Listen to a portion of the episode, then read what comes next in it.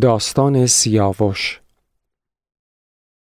گرسیوس برادر افراسیاب شاه توران زمین دارای نبیری بود که به طور غیرعادی در بیشه یافت می شود و به همسری کاووس در می آید.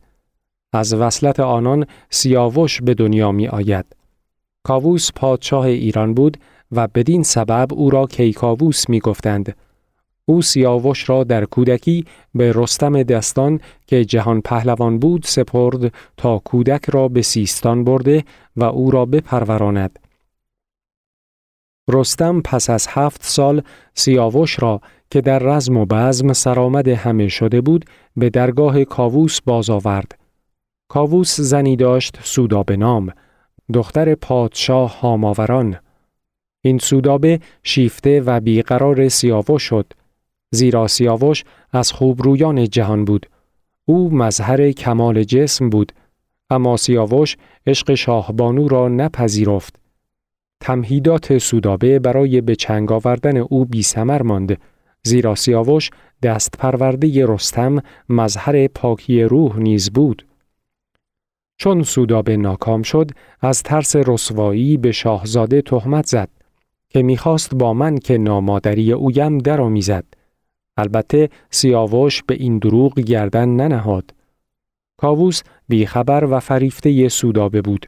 هرچند می‌دانست سیاوش گناهی ندارد ولی نمی‌دانست چه باید بکند. سرانجام به اصرار زن پذیرفت که سیاوش برای اثبات بیگناهی خود آیین آن روزگار باید از آتش بگذرد. عقیده همگان بر آن بود که آتش در پاکال نمی‌گیرد و اثر نمی کند. سیاوش پذیرفت و در میان انبوه آتش رفت و بی آسیب و زیان از سوی دیگر آتش درآمد. گناه سودابه مسلم شد. کاووس به ناچار خواست تا او را بکشد. سیاوش می دانست که پدر خاطرخواه زن است و روزی پشیمان می شود. پس خود میانجی شد و از کاووس خواست که از خون او بگذرد و کاووس گذشت. در این میان افراسیاب پادشاه توران زمین به ایران تاخت و از رود جیهون که مرز دو کشور بود پیشتر آمد. سیاوش خواست که پدر وی را به جنگ دشمن بفرستد تا برود و هم از سودابه و هم از پدر رهایی یابد. کاووس پذیرفت. سیاوش به همراهی رستم به سرکردگی سپاه رفت و جنگید و بلخ را گرفت. تورانیان گریختند شاهزاده فتنامه بلخ را نوشت و از شاه اجازه و فرمان خواست تا به توران بتازد. اما شاه فرمان نداد و گفت از جیهون آنسوتر مرو بمان تا افراسیاب بیاید.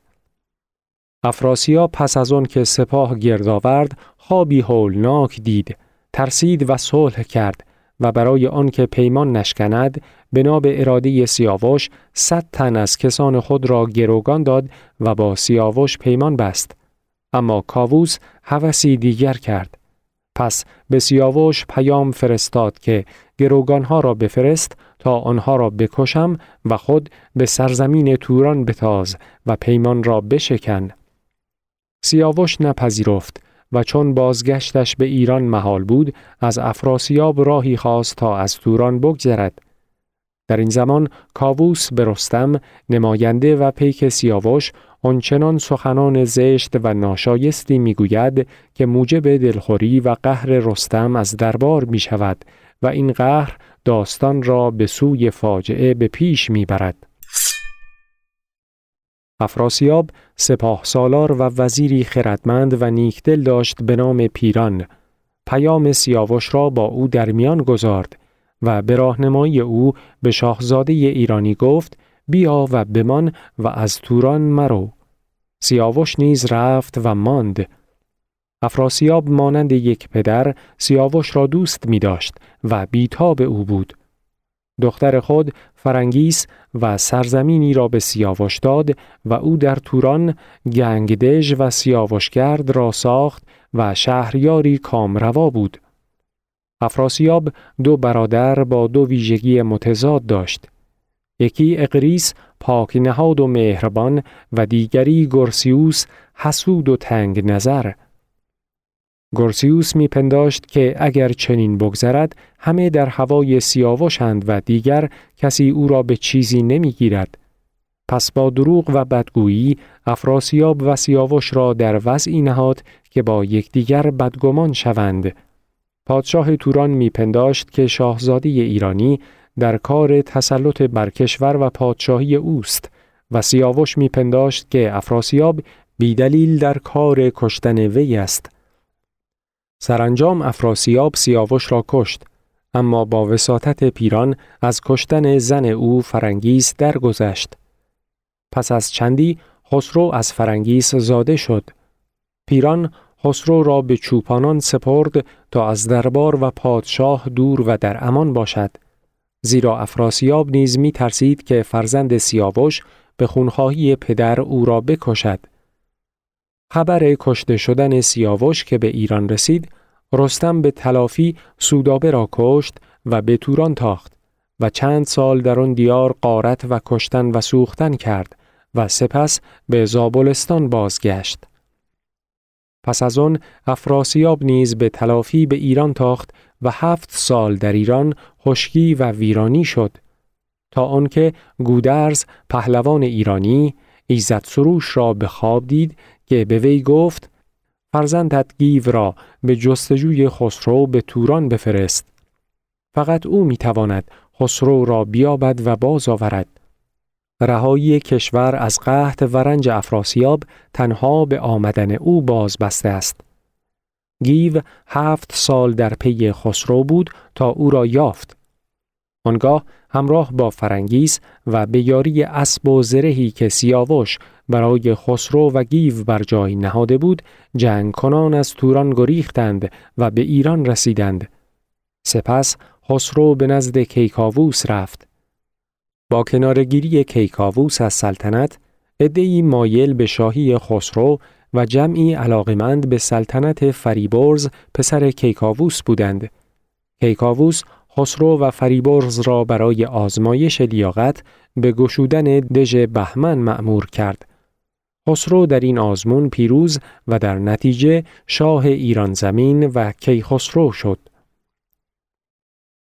در دوران پادشاهی کیخسرو به کین سیاوش بزرگترین جنگ های ایران و توران در می‌گیرد در جنگ نهایی به رهبری کیخسرو سرانجام تورانیان مغلوب شده و کیخسرو گرسیوس را در توران می کشد.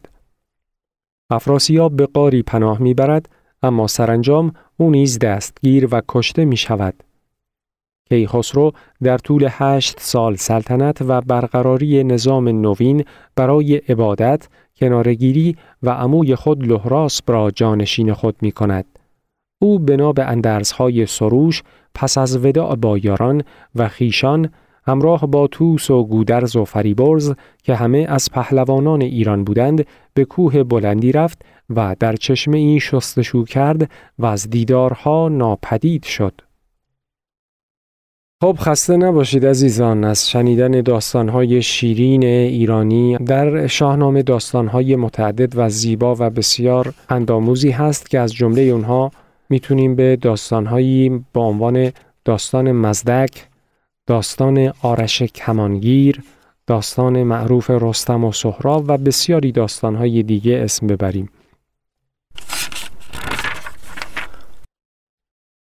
سیمین دانشور سبوشون خلاصه داستان موضوع رمان سبوشون به خانواده یوسف و زری مربوط می شود که در سالهای جنگ جهانی دوم در فارس دستخوش حوادث سیاسی و اجتماعی و عاطفی می گردند. زری از پرداختن به سیاست دوری می کند و مانع از ورود آن به حریم خانواده است. اما کم کم سیاست به خانه راه می آبد و یوسف را می رو باید. یوسف قربانی سیاست می گردد و قهرمان آرمانخواه داستان می شود. هرچند یوسف در کشاکش بین واقعیت موجود و آرمان به شهادت می رسد، اما عامل بیداری دیگران و به ویژه همسرش زری می شود. روایت دیگر داستان با جشن عقدکنان دختر حاکم آغاز می شود. شیراز در سالهای آغاز جنگ دوم جهانی جنوب ایران منطقه‌ای که در آن انگلیسی ها سابقه اعمال نفوذ داشتند و اینک در این منطقه قشون پیاده کردند. مهمانان مهم این جشن عبارتند از زری زن جوان تحصیل کرده شهرستانی است با حسن و عاطفه مهربان و مسالمتجو که بزرگترین هم مقامش حفظ خانواده کوچک خود در مقابل تندبادی است که وزیدن گرفته است. یوسف شوهر زری مالکی است عصبی، خوشقلب و روراست. کسی است که حاضر نیست محصول املاکش را به قشون بیگانه بفروشد. به خصوص که اینک نشانه های قحطی نیز در منطقه بروز کرده است. مستر زینگر جاسوس سابق انگلیسی است و مکماهون شاعری ایرلندی است که از میان مهمانان اجنبی سیمایی آگاه و دوست داشتنی از خود نشان می‌دهد. ابوالقاسم خان برادر یوسف مزدوری است که برعکس برادر راه ترقی و صلاح را در سیاست بازی و همکاری با نیروهای حاکم می‌بیند. عزت و دوله پیرزن اشرافی بدچشم، بدقلب، پرمدعا و کینتوزی که روزگاری خواستار زری برای فرزند عزیز کردهش بوده است. در این میان فضای سیاسی پیچیده تر می شود. قشون بیگانه آزوغه می خرد و باز هم به آزوغه بیشتری نیازمند است و این امر در جنوب قحطی تولید کرده است. مقامات دولت در منطقه آلت دستی بیش نیستند. ایلات نیز هر کدام به دایه سر به شورش برداشته وضع را آشفته تر کردند. یوسف و گروهی از همفکرانش میکوشند ایلات را به وضع خطیر کشور متوجه کنند. اینان هم قسم شدند که آزوغه خود را فقط برای مصرف مردم بفروشند.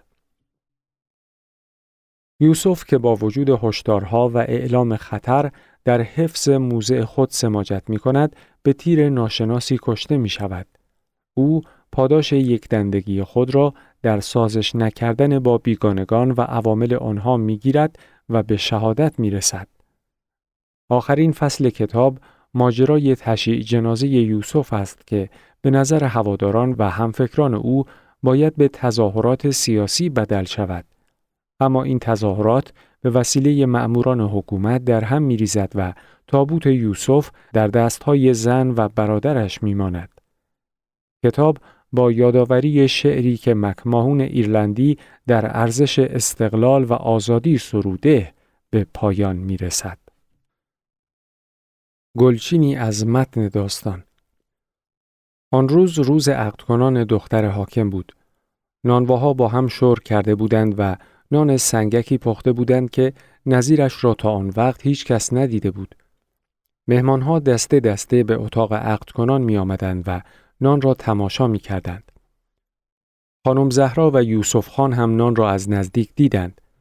یوسف تا چشمش به نان افتاد گفت گوساله ها ببین چطور دست میر غضبشان را میبوسند چه نعمتی حرام شده و آن هم در چه موقعی مهمانهایی که نزدیک زن و شوهر بودند و شنیدند یوسف چه گفت اول از کنارشان عقب نشستند و بعد از اتاق عهد کنان بیرون رفتند.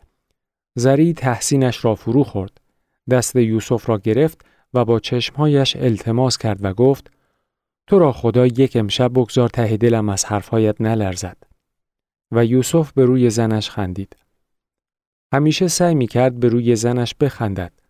با لبهایی که انگار هم سجاف داشت و هم دالبر و دندانهایی که روزی روزگاری از سفیدی برق می‌زد و حالا دیگر از دود قلیان سیاه شده بود. یوسف رفت و زری همانطور ایستاده بود و به نان نگاه می کرد. خم شد و سفره قلمکار را کنار زد. دو تالنگه در را به هم چسبانده بودند. دور تا دور سفره سینی های اسفند با گل و بوته و نقش لیلی و مجنون قرار داشت و در وسط نان برشته به رنگ گل. خط روی نان با خشخاش پر شده بود. تقدیمی سنف نانوا به حکمران ادالت گستر. با زعفران و سیاهدانه نقطه گذاری کرده بودند و دور تا دور نان نوشته بود مبارک باد. زری میاندیشید در چه تنوری آن را پختند. شانهش را به چه بزرگی برداشتند. چقدر آرد خالص مصرف کردند. و آن هم به قول یوسف در چه موقعی؟ در موقعی که می‌شد با همین یک نان یک خانوار را یک شب سیر کرد. در موقعی که نان خریدن از دکانهای نانوایی کار رستم دستان بود. زری با دیدن مستر زینگر در لباس افسری اندیشید که خیلی طاقت می‌خواهد که آدم 17 سال به دروغ زندگی کند. کارش دروغی، لباسش دروغی و سرتاپایش دروغ باشد و در کار دروغی خود چقدر هم مهارت داشت. زنی با سوزن و نخ قرمز زبان یاران داماد را دوخت و افسرهای خارجی کرکر خندیدند. یوسف گفت مهمان ناخوانده بودنشان تازگی ندارد. خان کاکا از همه بدتر احساس حقارتی است که دامنگیر همتان شده. همتان را در یک چشم به هم زدن دلال و پادو و دیلماج خودشان کردند. بگذارید لاقل یک نفر جلوی آنها بیستد تا توی دلشان بگویند خب آخرش یک مرد دیدیم. انگار همیشه یک قطره اشک ته چشمهای یوسف نهفته بود. درخت استقلال را باید با خون آبیاری کرد نه با آب. با آب خشک می شود. خان کاکا گفت جانم رعیت باید از ارباب بترسد. مثل فیلبان باید بالا سر رعیت بود. باید رعیت را به چوب و فلک بست. از قدیم و ندیم گفتند رعیت را باید همیشه دست به دهن نگه داشت. فقط چشمش به آسمان است. اگر باران نبارد عزا می‌گیرد. آن هم نه عزای خودش را. عزای دهاتی ها و گوسفندها را. وقتی هم نصیحت و دلالتش می‌کنی در جوابت می‌گوید الزرع للزارع ولو کان قاسبا یوسف قلیان را کنار گذاشت. اگر آدم تنها بخواهد می تواند خودش را از تنهایی در بیاورد. خیلی ها هستند که حرف حق سرشان می شود و نفس حق را می شناسند. منتها پراکنده هستند. خودت را با آنها از تنهایی درار. می‌دانید نه آن وقتها که با آلمان ها چشمک می‌زدید موافقتان بودم نه حالا که با دشمنانشان ساخته اید. شما بودید که هیتلر را امام زمان کردید. در حالی که این کلک ها در اینجا نمی‌گیرد و لاس زدن شما بهانه به دست اینها داد که اینجا بیایند. هیتلر از قاره خودشان است. خودشان پروارش کردند. بگذارید خودشان هم تقاس پس بدهند. دستهای شما را آلوده خواهند کرد و خودشان کنار خواهند نشست. یک برادر کشی حسابی راه خواهد افتاد.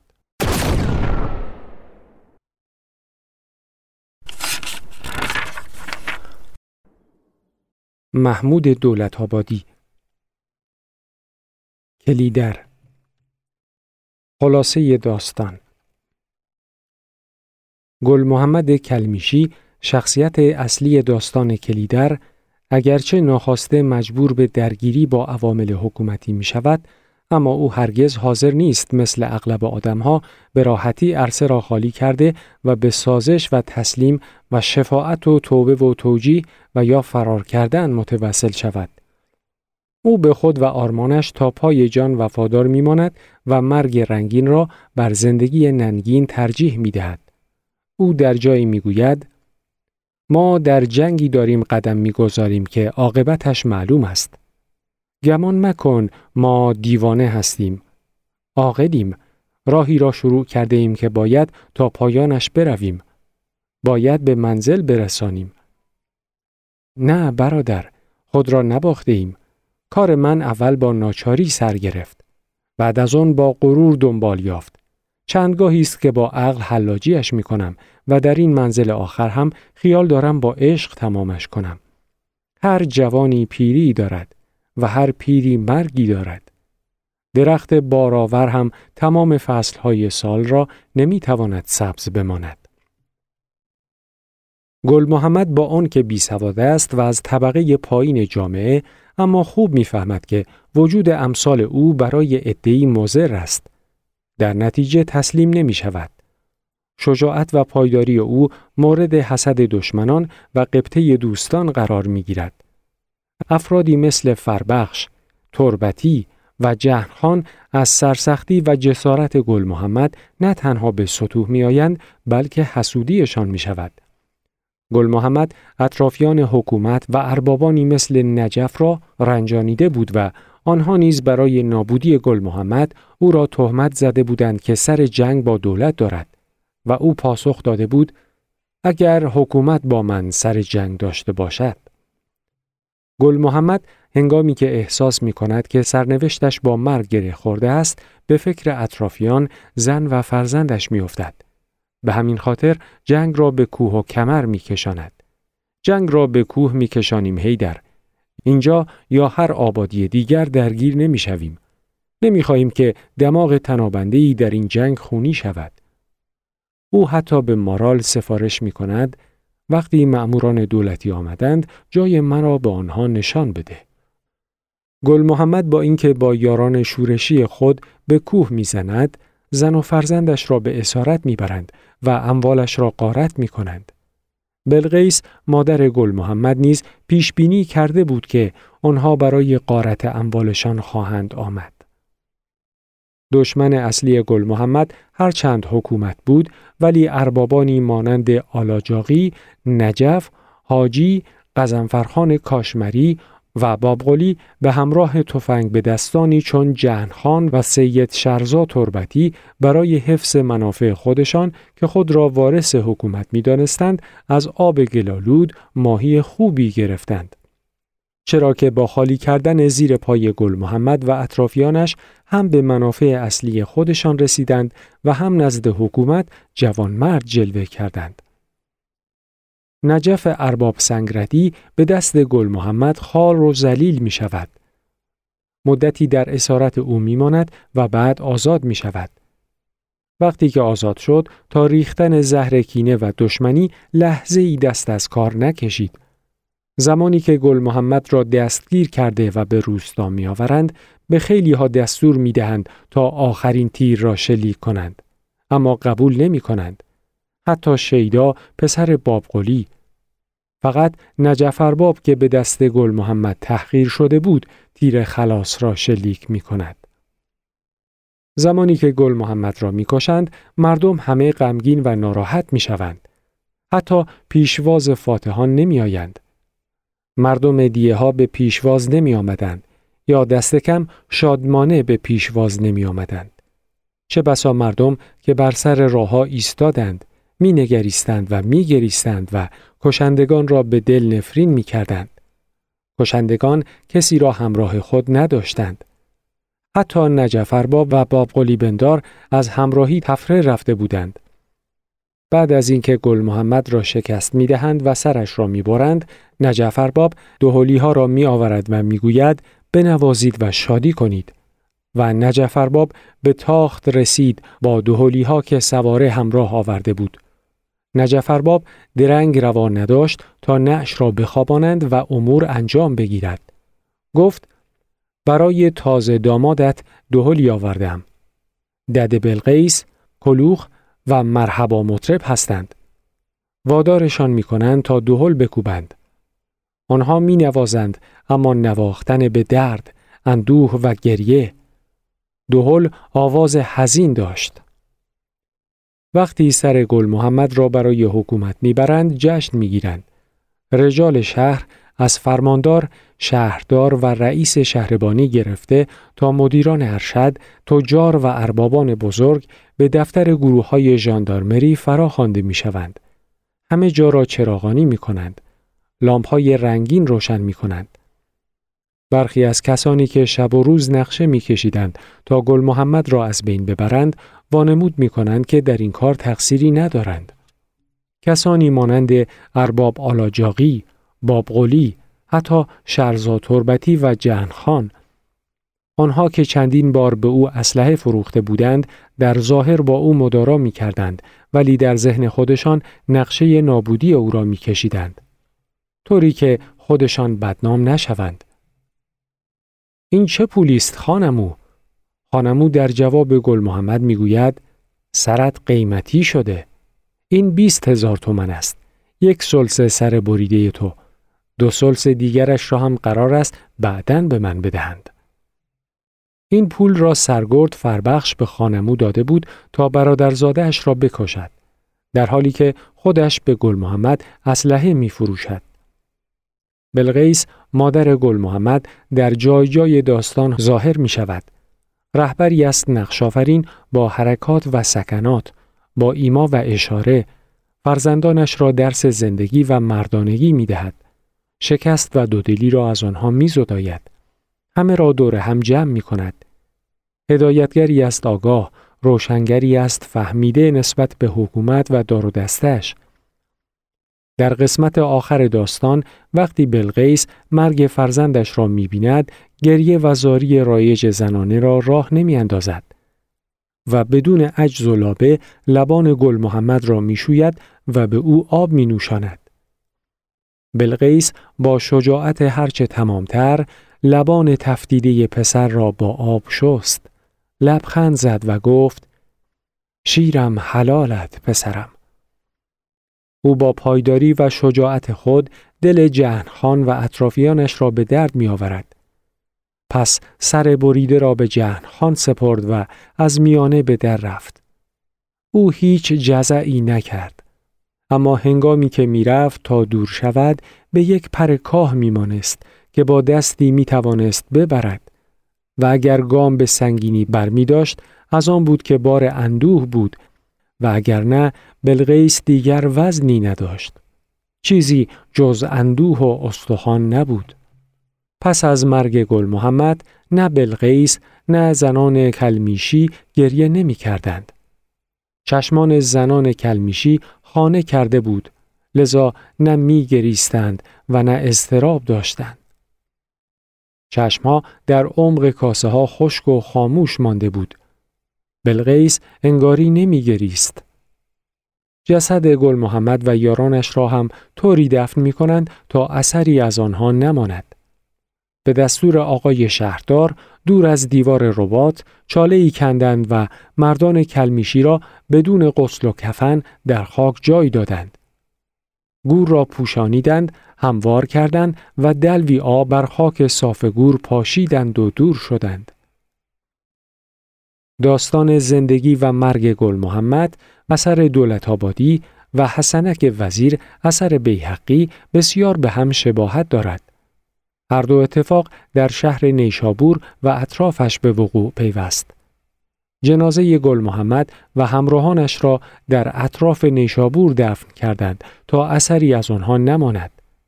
نش را از دروازه خاوری شهر از دروازه نیشابور به شهر وارد کردند و از راسته خیابان بیحقی بگذراندند.